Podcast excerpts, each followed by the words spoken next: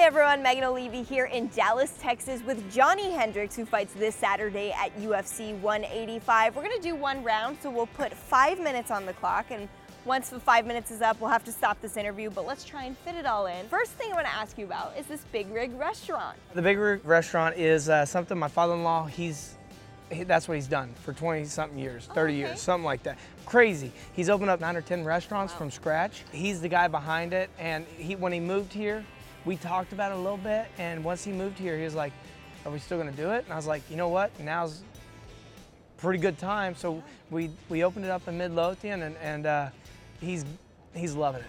Is it going well? Yeah, yeah. People love the steaks. They love uh, the atmosphere. You know, it's a family atmosphere. I, I, you know, I try to keep it that way. Uh, we're closed on Sundays. You know what I mean? Since we go to church, I, if yeah. I'm not working, they're not going to work. So I, I, sort of like that. So how hard has it been to stay away then from maybe what you want to eat on the menu during this camp since you have your own restaurant? Well, it, that's the beauty of it is I, I, can go in there and I can say I can walk in the back and say, hey, uh, can you get can you cut me a four ounce steak? Can I wow. get this? Can I get that? You know what I mean? So I have more. Order. Yeah, so I get more control over my food than just going to a regular steakhouse. This is a big theme for you. There's a, there's a lot of talk about the food. So what what adjustments have you made this camp, and how have they then in turn made you feel? So I eat a, a lot of stuff that Dolce sort of said. Eat chicken, eat salmon, eat deer meat. So everything that I've been eating the last three years, what I've done is I add seasoning to them. And I bought a smoker. So I can smoke yeah. some chicken. I can smoke my salmon. I can add an extra 100 to, let's say 100 to 500 calories a day on my food. But I, I don't want to eat a McDonald's burger or a Burger King burger. I want to get home to eat the meal that me and my wife prep. And you feel the difference then? Yeah, yeah. You know, every Sunday after church, uh, we have friends that come over and we all meal prep. They bring their kids. The guys are out there grilling or smoking. The women are inside. They're, you know, they're doing their thing. and we sort of stay out of each other's hairs until about two hours in. Then we come in and we have, we all have about 16 to 20 meals prep for everybody. So it sounds like for this camp, you've, you've had a really good time, a more relaxed atmosphere than normal? Yes, a lot more relaxed, and, and that's what the beauty of it is. Uh, I got my friends involved in it, and you get people that you hang out with every day, then it, it, it, doesn't feel like a, a, job. You know what I mean? It doesn't feel like you're hurting yourself to eat healthy. And how preparing for Matt Brown has this camp been then? Uh, it's been great. You know, uh, Matt Brown, he's an exciting fighter. I love watching exciting fighters fight. Uh, so to watch him, to study him, and it's also been new to train for somebody new. Matt is known for these knockdown, drag-out battles that are so entertaining to watch. But going into this fight, I've got to imagine that's something you, you might not want to do.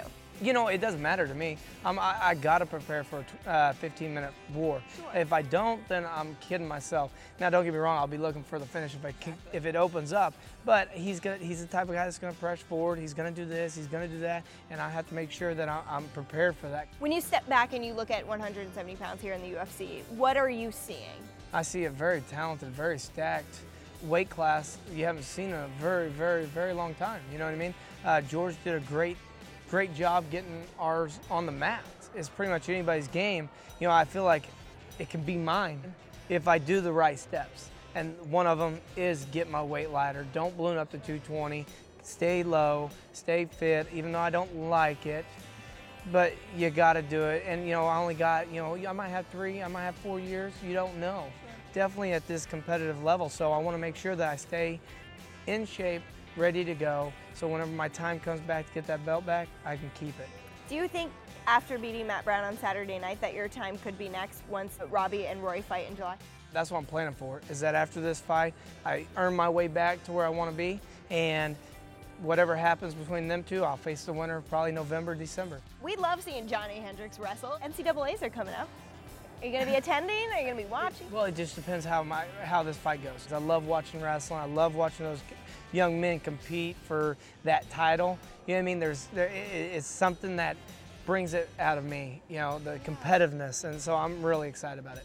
Do you get a lot of college wrestlers approaching you about the route to the UFC? Uh, whenever they do approach me, I do say, hey, get yourself ready get ready to be punched in the face. If you can if you can handle that, you have the mindset, you have the will set, you have everything to get to where you want. You know what I mean?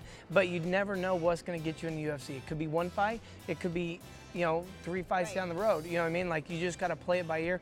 Don't lose focus on your end goal. We can still compete and still do something that might benefit us. And I didn't think I'd be any good at it. You know what I mean? I just I just shot out of the dark and said, "Let's try it." Well, it worked for you, Johnny. Yeah, I've- been very blessed. I've been very blessed. You have. Well, unfortunately, our one round is up. Thank you so much for talking to me. It's always such a pleasure. Best of luck to you. Thank you so much. You have a great day. Thanks.